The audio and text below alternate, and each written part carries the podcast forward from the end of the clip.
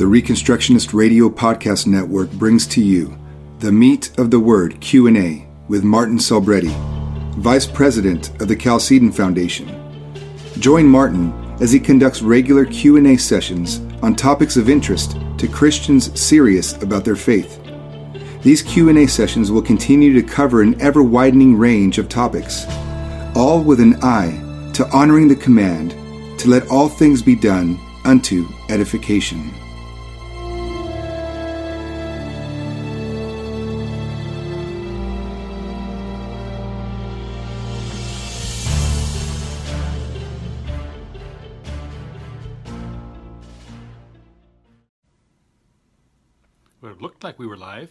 And then we were dead. So we'll give that another shot. so this is Martin Selbrede, and we are here live a second time on August 19th, 2018 for Chalcedon Q&A and Little Meat of the Word. As I was mentioning before, before we got so ignominiously cut off, uh, you can send your questions in advance to ask.chalcedon at chalcedon.edu. Uh, we take those questions first, and then we take the live ones at that point. We have about seven or eight questions that came in uh, online, so we're going to answer those first, and then we'll go ahead and take the uh, the live questions. We have three viewers, so we're doing a little better than the first time when we got bumped off the internet. So I don't know where that came from, but we sure don't need that. Uh, ostensibly, the place I'm in here has better internet than the home. So once I get word from uh, Chalcedon uh, ground control that we're connected, we are good to go, then we can proceed. Hey, Charles Roberts, good to have you. So, eating crow, it's time for Martin to eat crow, which happens about every 20 years. Uh, 20 years ago, I published a um, uh, something to the effect, and I was talking about the Hebrew spies that went to Canaan along with Joshua and uh, Caleb. And for some reason, instead of the correct number 12, I had put in that article 40. Uh, some misremembering in my mind had that put at 40. So there must be uh, 1 and 2, Joshua and Caleb, and then 38 to make 40. So there's 38 spies in that list, but in actual fact, there are only 10 other spies. So it's a memory mishap. Where'd that memory mishap come from? I have 40 Days and Nights, Alibaba and the 40 Thieves. I do not know, but there it is. So the same thing happened last week, so I'm batting about one error every 20 years. Uh, and I was reminded of uh, D.A. Carson. D.A. Carson wrote a great book, Exegetical Fallacies. If you don't have it, you should have it on your shelves. Highly recommended. And it, uh, he talks about false statements like this. It is astonishing how often a book or article gives false information, and if we rely on such a work too heavily, our exegesis will be badly skewed. Even ordinarily careful scholars make mistakes, sometimes because they have relied on unreliable secondary sources, sometimes because their own memories have played them tricks, uh, which is the case uh, for me last week uh, when I was discussing Job and the situation with Job's sons and daughters. When Carson wrote this book, he even, uh, to be fair, because he was, of course, going to point out everyone else's mistakes, he said, Two of my own exegetical errors received dishonorable burial. So he's an equal opportunity critic saying, here's some gaps I made, one of them in John 3 5 in his instance. So scholars make mistakes, and out of all the people who uh, watched my video, one Berean tentatively came up to me afterward and sent in a note saying, I'm confused about what you said here. Uh, how is it that, uh, if I understand what you're saying, Job had three sons at the beginning and ended up with three daughters at the end? The reality is he had seven sons and three daughters, and yet that same count, new sons and daughters, at the end. Somehow, in my mind, uh, that faulty memory that D.A. Carson's coming up with, because I hadn't actually consulted the text, I've been uh, hadn't spoken to the text for years, and so what I had in my mind was something very, very different than what the actual text said. So the Berean, who was courageous enough to approach me, uh, was correct, and and I was mistaken. So uh, I actually put a post on the last week's Q and A to clarify that. So what happens in this text is uh, to explain it, why it comes, why the memory error is like that. We get this comment like from Hartley's commentary on Job. Uh, in the epilogue, the importance of the sons is counterbalanced by the mention of only the daughters' names. Uh, and then uh, other points is that the daughters at the tail end are the only ones who, like he says, are the only ones who actually are named. The sons are nameless; they go nameless, as is the wife of Job. And they also receive an inheritance. Even though there are sons to receive inheritance, the daughters receive an inheritance. So, oh, in the back of my mind, I'm thinking, okay, there were three reports where only one person came in back alive to report to Job, and maybe that was with the three sons. And so my mind was playing mind games. Uh, so, uh, if I'm only making one serious mistake every 20 years, I can survive. So, so hang around till I'm 90 uh, or 81 years old, and we'll see what nonsense I come with up then. And I pray to God there'll be a Berean there to call me on it and say, oh, wait one second. Now, by the way, in the respect to answer, I probably would have done well to also bring in uh, Caleb's own daughter, Achsah, and uh, her position as uh, someone who got a double portion of land for her blessing. Any event, um, crow is not kosher, so I hate having to touch it. There you go. Little inside joke for, for, for us. Also, had a, a comment come in last week that was just too late for us to deal with and had to do with the notion of the, the two words for new in respect to the new covenant that is uh, made in the New Testament that Christ gives. And what is this new covenant? It is uh, of the several times that it occurs. Only most of the time it's the word kainos, which is understood by many to mean renewed, as in qualitatively new, versus neos, where we get the word like neo, neo or things like that, and neo-conservative means uh, new in time. Uh, so if you make this distinction, that's the big if, right? If you make that distinction, then it's unusual that though the new covenant is always the kainos, apparently the renewed covenant, why is it over here in uh, Hebrews 12:24 does it say uh, the neos, the new in time covenant? Uh, why is it that one time it's no longer brand new, uh, well, renewed? It looks like it's brand new covenant. I happened to look up out of curiosity what some online Reformed sources think of this, and uh, right out of the bat, Reformed Answers says, well, the covenant is renewed, but the brand new is the Messiah, Jesus. So he's the, the brand new mediator of the renewed covenant. So that's how they tried to explain it. And the reason I don't find that satisfactory as an answer is I said, well, let's not play another, make another mistake like we did with the Job citation last week. Let's actually double check this. And double checking is a very, very good thing to do. Fact checking would, would get us a, a lot farther along in our discussions. Uh, normally, I'm solid, know exactly what I'm talking about. So, in this instance, I said I'm going to take the extra uh, precaution. And I checked the genders of the words, and it turns out that uh, neos in Hebrews 12:24 uh, is feminine, just like the word diatheke, the uh, uh, covenant. So it is the adjective to modify covenant, whereas amestius, the mediator, which is then Jesus, next word is Jesus, uh, that is, in, is masculine. So there's no way that that word neo, brand new, applies to the mediator. It belongs to the covenant because the gender is prevented. So this explanation is you know, hand waving, in effect, that was offered online. So apparently, Philip Edgcumbe Hughes, in his commentary on Hebrews, in a footnote on this text, comes closer to the truth when he said, by the way, in biblical times, Koine Greek, the distinction between the two kainos or neos is uh, did not exist. They were essentially synonymous and did not have the shade of meaning that came into play uh, later. So he said we're actually imposing anachronistically these understandings. Uh, now that's true partially, but the point is that when we're translating uh, chadash, the word for renewed or restored in the um, Old Testament Hebrew, it comes in as kainos. Uh, and so it appears that if we are talking about the Hebrew usage, then we tend to prefer that. But he believes that there's nothing to be gained by arguing over that uh, unusual circumstance. But you cannot solve the problem or cut the Gordian knot by saying, well, uh, that uh, is talking about the mediator. Well, those uh, genders don't agree. So the, uh, you cannot pull that stunt with that text. So interesting stuff, I find. I noticed that not even uh, John Owen in his commentary dealt with that. Hello from the Chicago Proton Center. I'm I'm saddened to hear that you are at the Proton Center. That normally implies medical treatment, Diane. So I hope that goes well if, uh, if it's for you.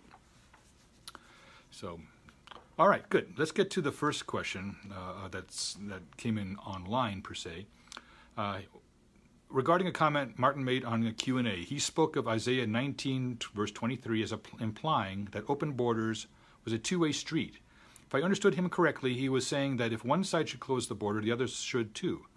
However, it is my understanding of Old Testament law that the civil government had no authority over the movement of law abiding individuals. As such, would it ever be just for a civil magistrate to close a border? I would imagine this interpretation of Isaiah 19 would be akin to interpreting Isaiah 2 4 as saying that as long as another country has a standing army, our country should too. But doesn't the law prohibit a standing army? In any I would like some appreciation or clarification on this. Uh, maybe I'm misunderstanding Martin or the text. Thanks. So he has a second part question, but I'm going to deal with this one first. So why did I bring up this text? It's because it is a text that is a pox on both your houses text. It uh, basically uh, gives little uh, comfort to either side of the debate on borders. Why? Because the borders are open and they're reciprocated. There's parity in the borders. So um, people who want to have uh, open borders uh, look and say, oh, there seems to be some kind of implied restriction here, um, because as Rushdoony points out, if it's a one-way street, that's inherently unjust because now we do have respect to persons going this direction versus that direction. Uh, it's like a diode in electricity. Electrons can go one way, but not the other. Uh, and under biblical law, justice requires all parity. You know, one law for everybody, regardless, and that would be at the border. So what's going on at that particular border between Egypt and Assyria in the passage is that they make a highway, and the Egyptian can come into the Assyria, and the Assyrian can go into Egypt, and they can serve Jehovah together, regardless of their location. So we have free movement across the border, but it's two directional. So uh, my point was, in the future, all the borders are going to be open and multi-directionally open, not one-way open. So uh, my point was to not give comfort to either side in the debate over borders, which I was, was actually not going to go. But I'm saying in the long game, uh, certain things are not going to be applying. Now, this is where I kind of uh, uh object a little bit to his thinking that I'm. Uh, he could use my same argumentation and apply it to Isaiah 2:4.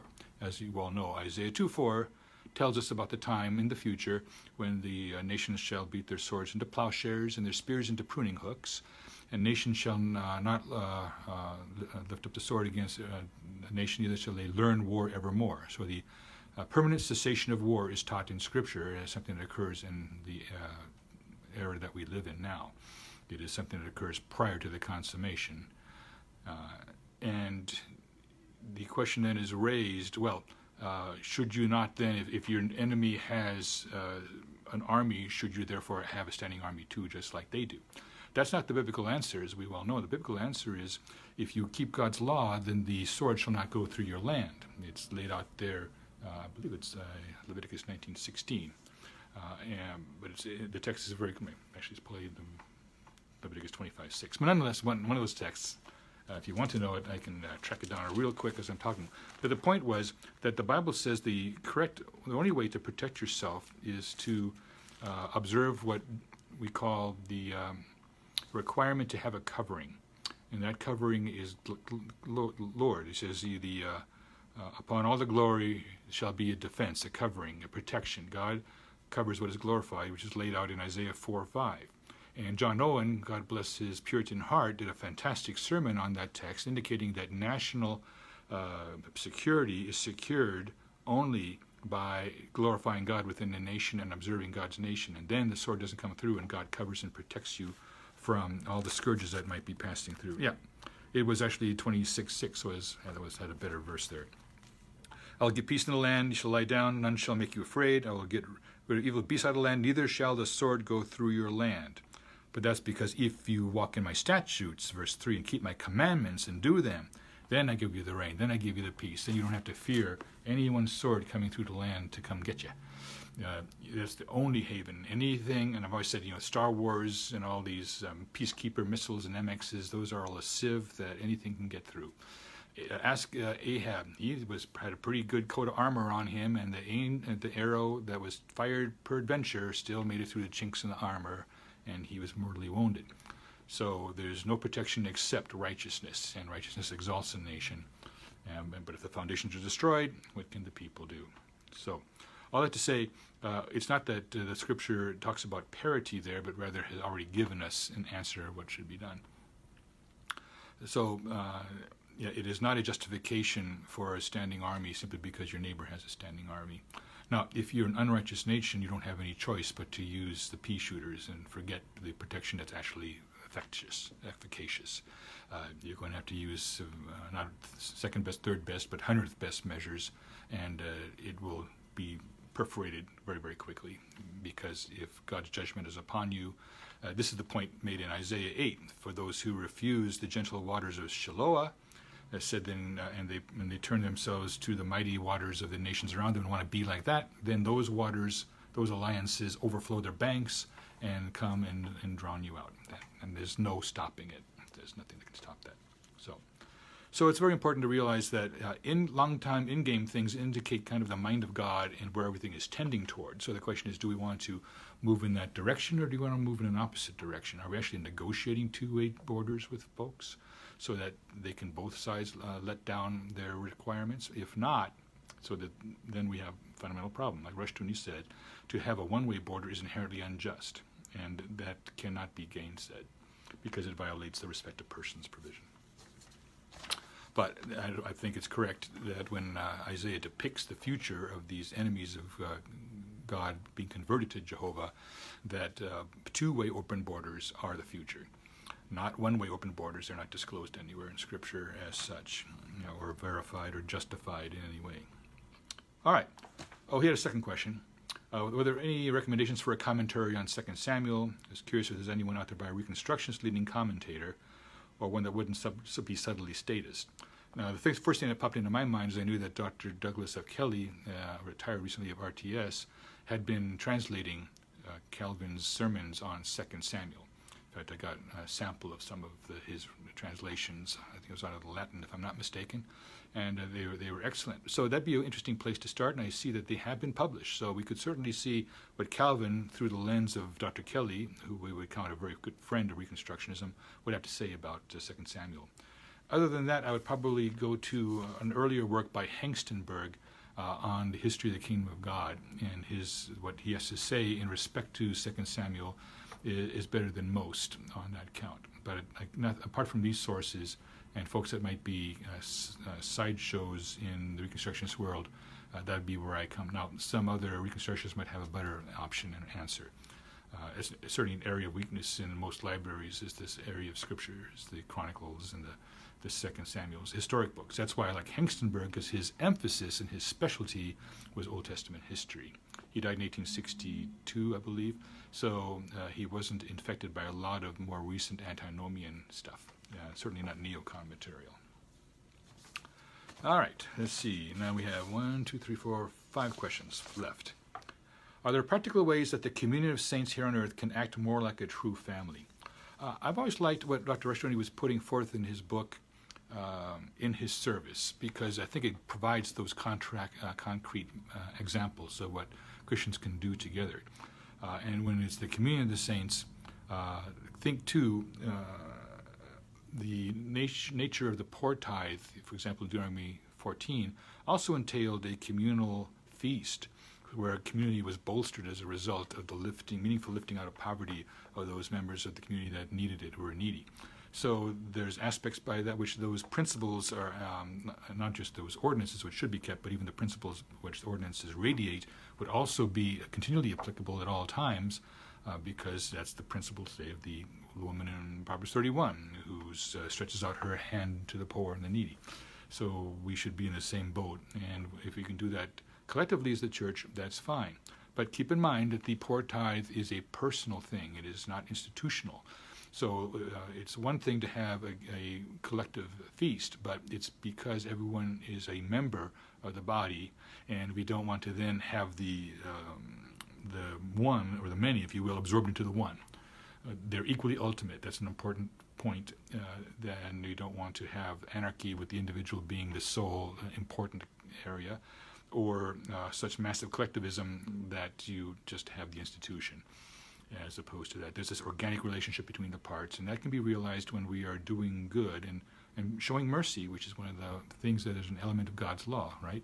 Justice, mercy, and faith. These are the weightier matters of God's law. So, when the community of the saints is operating in terms of justice, mercy, and their faithfulness, then that works. This is a far cry from merely being social justice warriors because everything needs to be shaped by the requirements of Scripture. Uh, and, uh, uh, that articulates everything in terms of the kingdom of God, not in terms of the kingdom of man. It's not that man's needs determine it; it's that God's requirements determine our conduct and our attitudes. So it's a very, very different thing than what uh, arises under humanistic ideas of social justice, uh, warrior stuff. Uh, which is always problematic because they tend to gravitate toward statist uh, answers, and that's where our problems come from. Oh, thank you for that. There's a sec- Phil Kayser would be an excellent source. I was not aware that he has a, a series on uh, that passage. So thank you, uh, Benjamin Botkin, for bringing, bringing that to our attention. Excellent. I'm very pleased to hear that.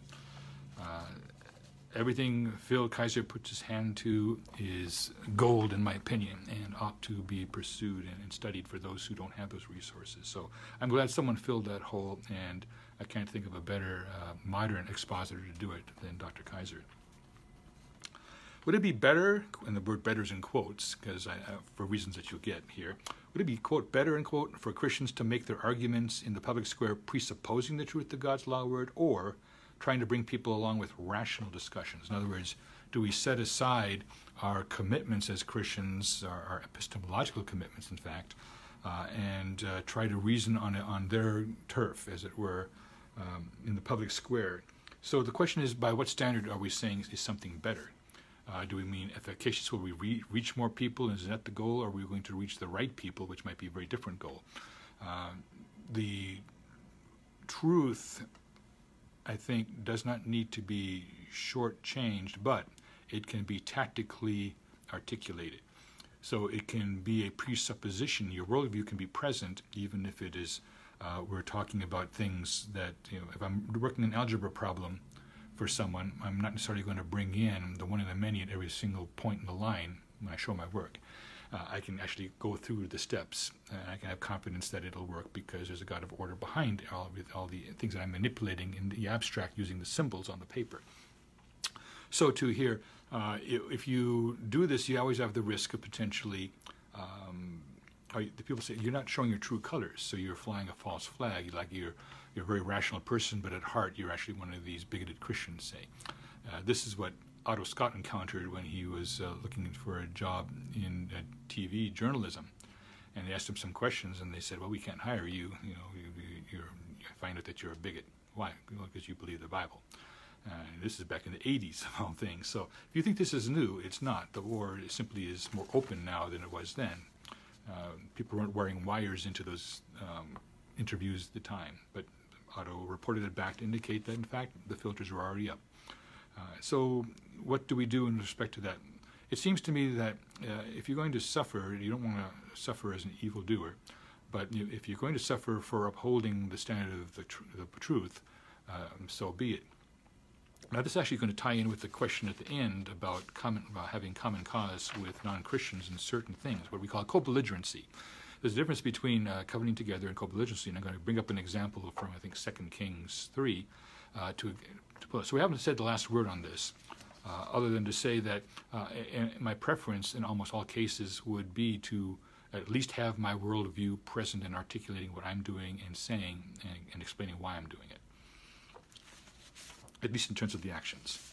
and by the way, there's no such thing as a rational discussion uh, merely because we've evacuated God from the equation, because at that point the discussion is stilted and crippled because uh, one of the major factors, the, now man are, is thrown on his own resources for interpreting all the facts. These are now all facts where man imposes his interpretation in a Kantian way, say, because God is not allowed in as the interpreter of the facts. So we have brute facts again, and then you uh, have this carte blanche where my, man's mind is the, the determiner and shaper of normalcy and reality and that creates its own tyrannies and anarchies and evils. So by holding the line in advance, we kind of are, are a barrier, a st- backstop, hard stop against uh, moving into those directions, insofar as we uh, hold the line. That sounds a little bit abstract. That's why I want to, when I get to the fifth question here, you'll see how it might play out. Here with the biblical example. Question three The commandment to honor one's parents is easy if one's parents are honorable. How does the fifth commandment apply to those actively at war with God's law? What honor are they due? So, this level of respect is not the same, it doesn't necessarily now translate to um, obedience, especially if you're an adult child and not under their uh, roof anymore. Uh, but insofar as that you are under the roof, then of course there are certain expectations that are laid out. Uh, it's like this. There can be a, a, a deterioration over time uh, in, in, any family. If I recall right, Nabal, who was Abigail's first husband, uh, the worthless one, was descended apparently from Caleb, who was uh, one of the two who made it through the uh, uh, wilderness into the promised land. So, how great a family can fall. And he wasn't due that much respect, certainly. And uh, that, so he creates all sorts of problems for any children he might have had, given his orientation. And, and God, of course, took him out of the picture sovereignly. So it's a troubling area, but we certainly want to, so far as it lies with us, be at peace with all men. This would also be, uh, so far as it lies with us, we would also want to be attempting to honor our parents. But this does not mean that we indulge or sanction uh, their rebellion against God. That's not what we're about. Um, but we certainly are to lift them up in prayer, and uh, where they're not asking us to violate God's word, to uh, certainly be in step with uh, perhaps their intentions and wills, especially if they're intended for good. But their motivations are probably going to be bad, and that's a problem. Sin complicates everything, as we've said many, many times in these discussions. But that means we want to, uh, if strong words are going to flow, and sometimes that happens, uh, you can certainly indicate, I, regret having had those words with you. I, my calling is to, under God, is to honor you, even in spite of your conduct. And so that's on me. Uh, your conduct is on you, my attitude and reaction to you is not appropriate for for a son and daughter, except to the extent that I was calling you back to the God who made us both. So it's it's it's not an easy thing to navigate. Once we have uh, parents doing dishonorable things, uh, fellowship is broken, trust is broken, uh, and restoring that sometimes is impossible. But what, as far as lies possible with you, uh, you're certainly in a position to uh, show deference and respect so long as it doesn't involve compromise. Question four Do you think the way to combat the encroachment on parental rights is a constitutional amendment? Is the constitutional amendment a good way to go? This is something that always troubled Dr. Rushdoony, uh, and let me explain why. Uh, this had to do with things like maybe we should have a, a constitutional amendment to protect uh, tax uh, exempt status of the church. Case in point, it's a very good example. In fact, I think I'll go with this. So why is it that the church has a tax exemption? Well, right currently it has what's known as a, as it thinks it has a statutory exemption. It's in the statutes. Uh, but a problem with the statutory exemptions, it can always be revised. It can be changed. Even a constitutional amendment can be uh, kicked back. Prohibition, the Volstead Act, was undone subsequently. That's the uh, and the old joke is the one time that a government fixed the problem that the government created was by actually getting rid of a law. So uh, same thing that happened with an, a, a, different group. It means that if it's uh, susceptible of a, constitutional amendment, then that implies that those are rights that can be given rather than acknowledged by the government, and consequently, they can uh, what they can give, they can take away. This is like with the prohibition, and also with all statute law. So we need to have something that is more fundamental. And Dr. Rushdoony uh, understood that the tax exemption of the church is based on the rescript of Artaxerxes in the seventh chapter of the book of Ezra. Uh, Artaxerxes lays down the law that there should be no taxes, impounds, duties, um, or um, imposts implied against the, uh, the, God and His temple and His church, because why should there be wrath against the king and his realm? He said. So he indicated because if he does tax God in the form of taxing God's people, uh, in their, their worship, their institutional worship, then that would bring God's wrath. And this was the foundation of the church's tax exemption, goes back to Artaxerxes' uh, edict. Uh, and therefore, it is more fundamental than a constitutional amendment or a statutory clause, which are flighty and uh, temporary and uh, don't stand the test of time. Whereas this stands the test of time. It basically uh, positions and pivots everything on if the church is taxed, then the state that's taxing it will be destroyed, and the king who rules it will fall. So rather than have God's wrath, Artaxerxes says, let's not touch the money that's going to God. We don't take money that's heading to God and God's purposes. Uh, and that's where we need to anchor it. So, too, parental rights, I think, need to be anchored in something more fundamental to say it's actually beyond the reach and scope of the Constitution or any attempts to amend it. Um, so all those encroachments need to be rolled back on a more solid principle than the Constitution. Constitution being a piece of paper and a very faulty one at that, uh, is not going to be the solution to anything. But anchoring things back to the Word of God, which will be here when the Constitution is dust, uh, is a much safer haven. A little bit more difficult to pull off because now you have to take that into the uh, public square, as the previous question said, uh, and bring that to play. But it is more effectual and it positions us as a that's a foundational um, right, if you will. And it's not something that, the, that can be encroached by the Constitution or any amendment. Can't be procured, so neither should it be uh, by amendment, so it should not be uh, removable by any act of Congress or the government. In other words, all these governments um, family government, civil government, church government, individual self government they're all supposed to find their balance in God. Uh, they're all different spheres, and they all are balanced, and neither is to encroach on the other domains. So this is exactly where we need to go. I said this is a domain not to be encroached by the civil government, so it's beyond the domain of the civil government to rule on it. The second, the, government, the uh, civil government tries to penetrate those domains, and it does so because it seeks control of all things in order to bring its vision of utopia to reality. Uh, that's when the Christians need to push back and say this is a fundamental right. Um, and it is a fundamental right that's not a constitutional right, it's fundamental. Be, uh, before the Constitution, this was solid. This was where we anchor our lives, and, and, we'll, and we'll take it that way. So, hey, welcome from Alabama know, interesting place for the two of you to be. I'm talking to uh, Nancy and Don. All right, so uh, that's that's where we would want to take it. We should probably anchor it in something more foundational, uh, rather than to trust the constitutional amendment to do the do the thing. Now you might be able to pull the constitutional amendment off, but now it still that does not secure you any kind of plank that's going to be trustworthy in the future, as we've seen, uh, because the keepers at the gate have every intention of uh, subverting the Constitution where possible.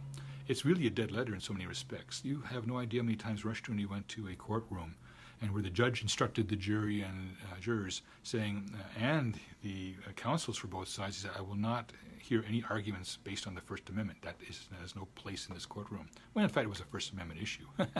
so uh, they don't. They, they, are cleaning house because everything is going to be steered to, by force to a narrative that suits humanistic um, hegemony and their willingness to control everything and be in charge of all, including the Christians.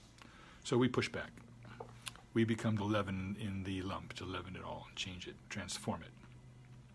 The final question that came in before um, we're going to take live questions is this To what extent, if any, should Christians work together with non Christians for common causes like pro life or even libertarian party types? And uh, so I was going to look at this interesting passage here in uh, Second Samuel, no, sorry, Second Kings and has to do with just such a meeting of the minds, if you will, where they're going to get together and have a battle. Right. Let's see. Here we go. So they're calling the kings uh, Jehoshaphat, Ahab, who is the king of Judah, and the king of Edom, and uh, they're going to work together. And Jehoshaphat says, "Is there not a prophet of the Lord that we may inquire of the Lord by him?" And one, and one of the king of Israel's servants answered and said, "Here's Elisha, the son of Shaphat." Who poured water on the hands of Elijah. And Jehoshaphat said, The word of the Lord is with him. So the king of Israel and Jehoshaphat and the king of Edom went down to him. So they're going to now talk to the prophet. And Elisha said unto the king of Israel, who, by the way, he was on very negative uh, terms with, What have I to, to do with thee? Get thee to the prophets of thy father and to the prophets of thy mother. And the king of Israel said unto him, Nay, for the king hath called these three kings together to deliver them into the hand of Moab. In other words, at this point, uh, Elisha was not interested in working with the group if the king of uh, Israel was in the mix. And Elisha said, As the Lord of hosts liveth, before whom I stand, surely were it not for that I regard the presence of Jehoshaphat, the king of Judah, I would not look toward thee nor see thee. But now bring me a minstrel. And it came to pass when the minstrel played, that the hand of the Lord came upon him. And then at this point, uh, Elisha gives them the counsel how to win this battle that they're going to go into which, by the way, uh, due to um, human circumstances and weaknesses, they lost ultimately. They should have had it. They snatched, as they say, uh, defeat from the jaws of victory. They got they reversed a victory at the very tail end. Uh, but the point is, what does he say? What does Elisha the say? He says, "If it were not for the righteous king here in front of me, this righteous cause, the man of, of Judah, I would neither look toward thee or see. In other words, you're invisible to me." rather profound words was because of the rebellion of the northern house. So uh, Elisha has very little patience with the king of Israel. Uh, and, and makes it clear. Nonetheless, he goes ahead and helps the three of them. So this, they work together with the collaboration uh, and they proceed, but he makes known his position going in. So, too, when we have uh, a co belligerency, we need not to surrender our principles. We need to be aware that these might be one issue situations. Uh, sometimes, of course, you, the surrendering of the principle for a particular purpose uh, in this case, it was a military alliance to gain a victory because all three parties were uh, had issues with the group that they wanted to deal with. Uh, they were able to put it together, but there was a protest made by Elisha concerning the uh, qualifications of uh, the king of Israel, the rebellious tribes up in the north, to even ask him the question to help. He said, "What are you asking me for help for?" Now, it's not quite so serious in modern things if you're doing with a pro-life thing um, this battle goes back. I remember in the 1980s saying, "Well, we don't want to be on the same street with the Catholic, Roman Catholic, for example." So they were unwilling to be um, a uh, fight um, abortion and and uh, protest at a Port clinic if there were any Roman Catholics involved. They wanted. Again, the objection was uh, they hijack everything. Well, even if that were true, why are you not holding the line so there's no hijacking? Assuming this is even the case you know, certain things rush in to fill a, fill a leadership vacuum. That's how it works. So come in with your numbers and be there. If the there's five Roman Catholics willing to march and, and work at a clinic, a murder mill, uh, for every evangelical Christian or, or Protestant, then those are the numbers. And if you're unwilling to work with them, then of course the the uh, anti, abortion the anti-murder contingent is going to be split. Uh, maybe just there's no choice but to be split. But it seems to me that there's strength in numbers, but the principle of union is a limited one. This is what Jerry Falwell, the late Jerry Falwell, had noticed when he put together the moral majority. He says we had to put a whole bunch of things aside in order to unify. Because he said if we taught theology, there'd be a bloodbath and there'd be no moral majority. It'd be a, a fighting scramble of, of angry dogs and cats. Uh, and he said, we can't get anything done that way, and we need to get these things done because these are important issues that uh, Christians need to face. And this is um, across the board true. So the principle of, uh, of union, voluntary union, is that it's going to be a union, uh, a unification of forces for something specific. That's what a co-belligerency is. It means I'm not your buddy or your friend or your comrade, but we are co-belligerents. We have a common enemy, and on this one point we can go ahead and work together. This does not imply any agreement with any other agendas on either side, but it does mean we have a common. And, and we talked about last week how Rushdoony made a point in his co-belligerencies that uh, he would go ahead and protect, say, uh, a Mormon or a Jehovah's Witness uh, family who was under attack for uh, something because he realized that if we weren't going to help them out, then those would create legal precedents that would be used against evangelicals and Protestants as well. So he would go help the Roman Catholics. He would go help people that we would regard outside the pale of orthodoxy, so that we would be meeting the enemy out front there when they were first pressing and testing the boundaries of where they could push Christians into the ghetto. So if you push back early enough, then the ghetto won't shrink so fast. In fact, we might be able to be expanding out uh, in our influence, and that's why Dr. Rushdoony was influential in what he did, because he started er- the fight early when it was, uh, and he fought decisively. Good things. So let's see if there's any questions that popped up in the meantime. And again, I want to thank uh, Benjamin Botkin for alerting us to that good news that there is, in fact, something popping up from Phillip Kayser. You see what the quote is. Yes. Yeah, that's the life of David. So I guess it's going to be a little bit limited in terms of the second Samuel, but not so much because uh, second Samuel certainly takes in almost the entire life of uh, David, including one of the most important parts in uh, second Samuel 23 uh, where the Rock of Israel says, speaks to David, he who rules over men must be just, uh, ruling in the fear of God. So that's very, very late in the book of Second Samuel. Would you include a right to life amendment to the Constitution? Uh, again, we have to understand it as a stopgap measure. Uh, it's because, uh, and let's explain why. The in Roe v. Wade, which was a terrible piece of uh, judicial mangling, it was assumed that, or asserted there was a penumbra there in the Constitution itself uh, that would uh, articulate uh, the right of a privacy such that a woman would have unimpeded access to abortion services to kill her own child. So, since the Constitution was the apparent occasion of it, then using the Constitution to reverse that would be to uh, at least deal with it where the poison flowed out. You could then put it back in place. Now, that doesn't mean it's not going to erupt somewhere else, but we, have to understand that uh, it arose out of the Constitution, so then you could pack this in. This is kind of what's going on strategically here, even here in Texas, with the Texas Constitution and some of the clauses that are in it. Uh, there's some fascinating, what we call antinomies or oppositions, things that if you look at them saying, well, if this were true, then how could that be? Uh, and I don't want to give away the store. Uh, I believe that we've published something by um, Peter Allison on this point, one of the more recent articles by him on the strategy involved in dealing with um, the uh, right to life issue in Texas uh, and how to cleverly use, and cleverly I mean in the sense that uh, sh- sh- clever is uh, sh- you know, the uh, gentle uh, doves, but wise or clever serpents kind of thing.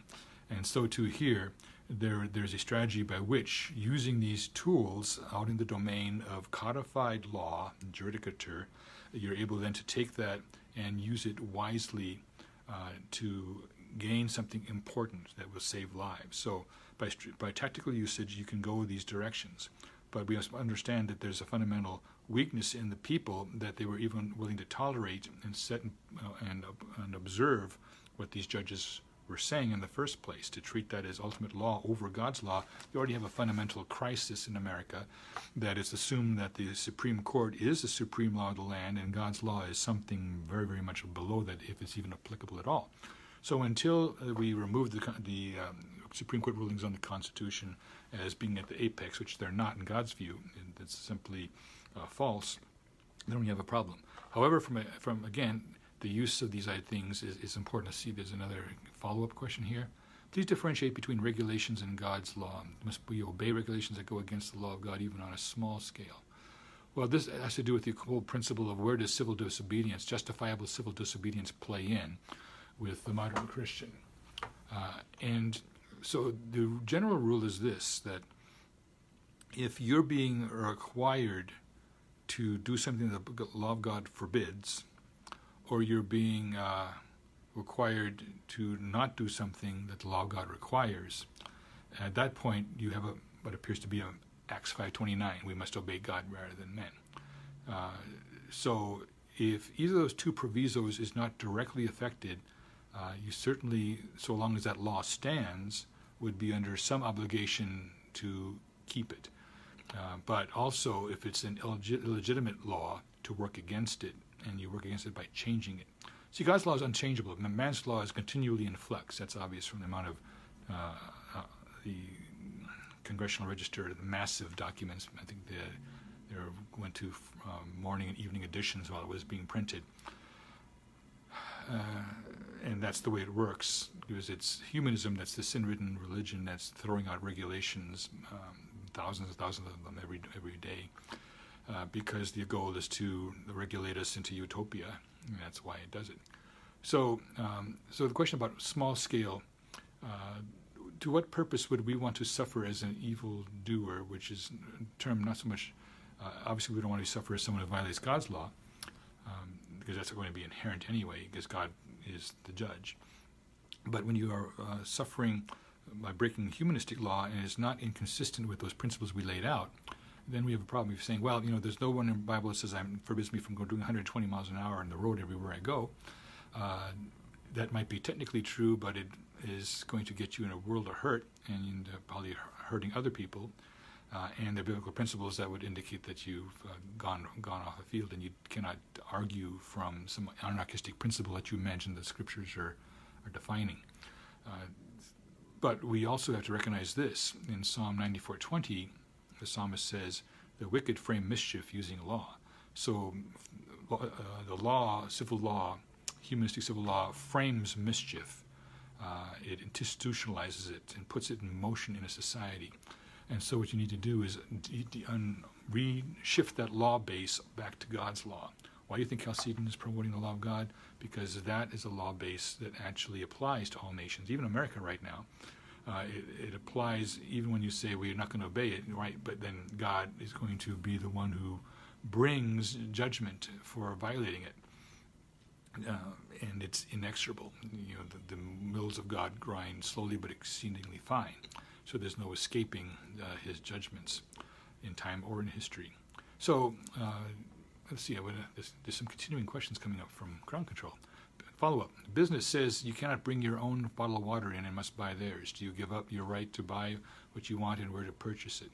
Well, if it's a business there, then uh, if, if that problem, see, that's the point is that, that now we're getting into the libertarian discussions. To what extent do does my freedom and your freedom uh, uh, of your property extend? If you're saying this business is a um, public convenience, and I have a rule that you cannot say it's a movie theater. You cannot bring drinks from outside in. You need to buy from my concession stand, which is the basis by which I'm able to show this garbage on the screen as cheap as I do.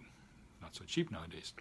Uh, so this has been a, a, standing issue because they they say this is the condition for coming to see the movie that you don't bring your food in, and we're going to be cleaning up our own food uh, and and uh, and waste and stuff like that. So does the movie theater not have the right to control what's going on in the, within the four corners of their theater, as opposed to your right to say, well, I want to bring in what I want, eat what I want. Well, what's the uh, and I am not creating any problems for them except an economic one, because their expectation is people will get hungry and they'll eat salty popcorn and need soft, you know, some soft drinks to uh, overcome the thirst. All designed, obviously, to to maximize benefits. So how, how you um, charge six of ninety five for a large soda, I don't know, but there it is. Uh, and by the way, it must be valuable because it takes uh, them uh, a lot of time to put together an order at a concession stand at a movie theater. So um, I guess there's the time value of uh, labor theory of capital from Marx flying in there. And uh, so, anyway, the upshot here is uh, there's a conflict of interest. And so the question is, why is there conflict of interest when the Bible always talks about a harmony of interest? It's because, again, uh, we are not operating everything in terms of a biblical perspective. Uh, perhaps the theater ought to do something, but when we say that, then we're talking about a moral thing, not necessarily a, a statute thing. You might have the right to do something, but you shouldn't do it. There are all sorts of things that we would be uh, within our legal rights to do and ought not to do because there might be some other harms involved that the law does not take cognizance of. Only God's law takes cognizance of all the harm and prevents it and, minim- and maximizes liberty, and only when supplied in its totality, not when it's uh, piecemealed, when we uh, um, play um, smorgasbord with it. So, but yeah, what what kind of grief will you have if you bring in the water? They can ask you to leave. They can it'll actually be on the ticket if you violate any of the the rules. We can ask you to leave, and there'll be no refund. This is true if uh, you start talking on a phone at Alamo Drafthouse Theater here. You get one warning, and then the management says you're going to be asked to leave, and there'll be no refund. You say, "I want my money back." I didn't see my th-. The terms were violated. So if there's an understanding up front and it's placed on the screen, you know, do not bring your own. it's on the front door. Do not bring your food in here. And you say, "I'm going to bring it in here," and then you say, "I protest. I have my rights." Uh, but you were told that the condition of entering the theater was on the sign. Don't, no, none of this stuff is allowed, so it is contraband at that point. uh, what an odd use that we now consider food contraband in a free country. But that's because of the dynamics. No one wants to pay what it actually costs to uh, watch the film. So uh, we would probably, Hollywood benefits from this oddball circumstance, which involves a tinkered microeconomy inside the theater. The, uh, the, the exhib- exhib- exhibitioners are called them. Let me use that right word. Exhibitioners of theaters. it's a different word we don't want to use.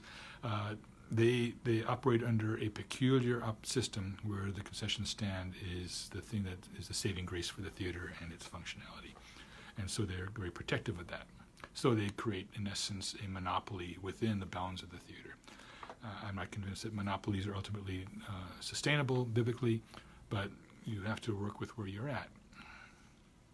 How do we distinguish, Josh Wall asks, between gossip and faithful investigation when you are reconciling two parties?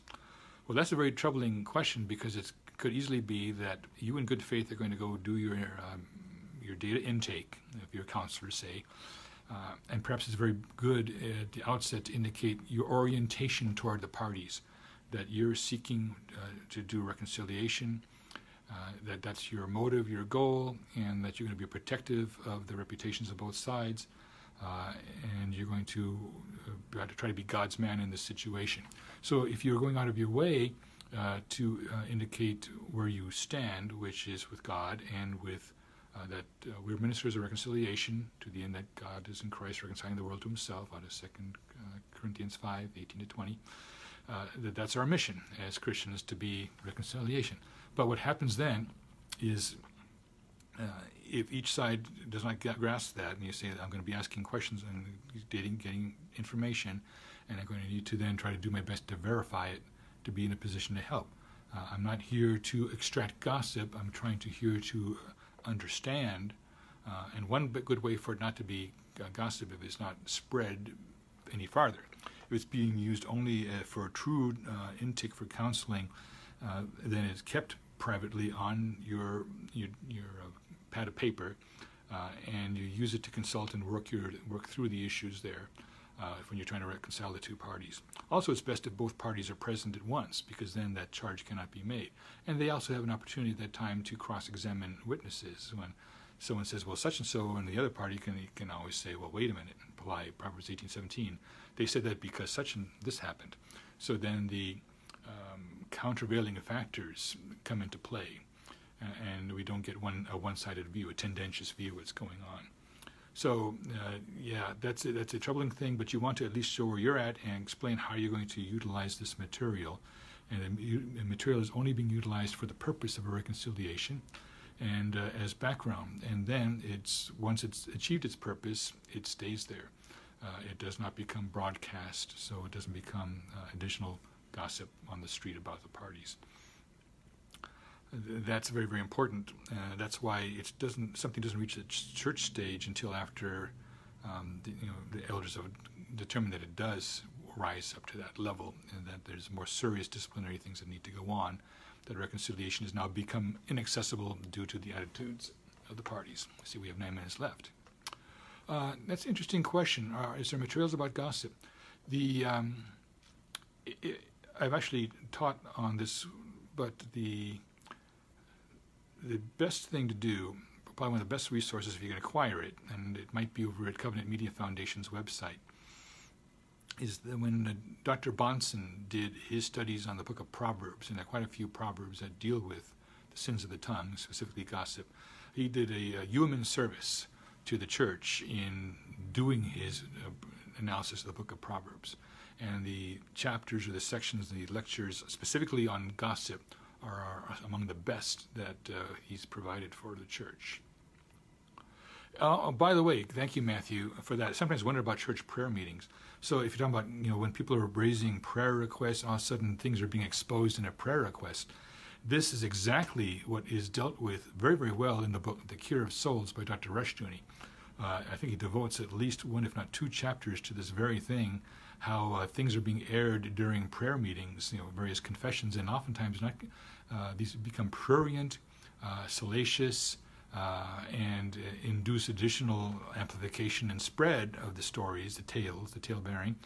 Uh, and it, sometimes the it can take two forms. One, you might be confessing your own sin, but you then involve someone else in that. and so, therefore, everyone, and this is why uh, there's been a change in the doctrine of confession in Protestantism uh, from early times. The early church had misused these ideas, uh, and Dr. Rushdoony walks through the history of what was going on with church prayer meetings where uh, there was inappropriate use of such information, uh, such that people were having their um, reputations tattered and torn around for no good purpose, and no legitimate biblical spiritual goal was achieved by it other than things were being exposed, that uh, there was nothing edifying about it. Right. Uh, if you're not familiar, we have another uh, Book of the Month Club coming up, Nature of the American System. Uh, Chris Zimmerman, I believe, is going to be teaching that. Correct me if I'm wrong. Uh, ground control. he's a very sharp young man doing some UMN uh, service for us also, for the cause up in uh, Washington State. So, by all means, if you're not signed up, do so. Let's see. We, we have Kim Halbrook asking a question. Why do you think some Reformed folks convert to Roman Catholicism? Is the lure of the flesh, the mixing of man's traditions, a flawed view of God, etc.? I believe that part of this has to do with the governance of church and the uh, question of where authority resides. So, um, if you take the case of uh, folks that say have a degree uh, from Westminster, of all things, and now they're um, and, and uh, understood what Bahnsen was talking about, and yet they still all of a sudden become a Roman Catholic. Uh, they're aware of all the argumentations, but they see the magisterial authority of the, of the, um, of the popes as taking precedence and bringing order, if you will, because uh, of the apparent static and lack of order, the complete um, apparent fragmentation of doctrine in Protestant circles. Now, they they have their own fragmentation issues too, and a lot of those folks who went that direction certainly have issues with the current pope. Some of them so much so as that they hold that there haven't been a, a legitimate pope in decades, if not longer. Kind of surprising. So they have their own little insurrection going on. But it appears that there's a question about where you would locate authority. So if you're not going to accept the uh, the Van Tillian uh, conceptions, uh, then you're going to seek it somewhere else. And unfortunately, if you're convinced that the um, the authority of the Catholic Church is actually divine and not merely human, uh, claiming divinity, uh, then that particular leaven leavens the whole lump and pulls you in. So I, am not convinced it is necessarily a layer. Though those those I, people I know who actually have made that transition, uh, the the goal of them had nothing to do with the layer of the flesh. Uh, the mixing of the man's traditions is an interesting thing because they will actually uh, say that that is itself nuanced and controlled by the Word of God. So it's not as if there's this. It appears to us, yeah, they're, they're treating the Word of the traditions of men as equal to the Word of God, and consequently, uh, this is where all the mess comes from. In. But it's not quite as, as simple, laid out as that. Las Vegas area, ah, well, he's taking his risks there, no pun intended. Uh, but yes, going back to the um, the reform thing, and I think it's really a, a, a flawed view of God's uh, uh, authority and where He reposes it. Uh, and as a consequence, they have to work very, very fast and loose. And then they find themselves uh, citing uh, all these um, papal uh, decrees and bulls and things like this as authorities. and they believe that as authoritative as, say, a Protestant might, the Westminster Confession or 1689 or a Belgic or Helvetic Confession or the Savoy Confession, once we start appealing to these secondary sources, what has occurred in the case of the Catholic Church, they elevated the secondary source. Uh, but in so doing, they believe that they've solved the problem of fragmentation of authority.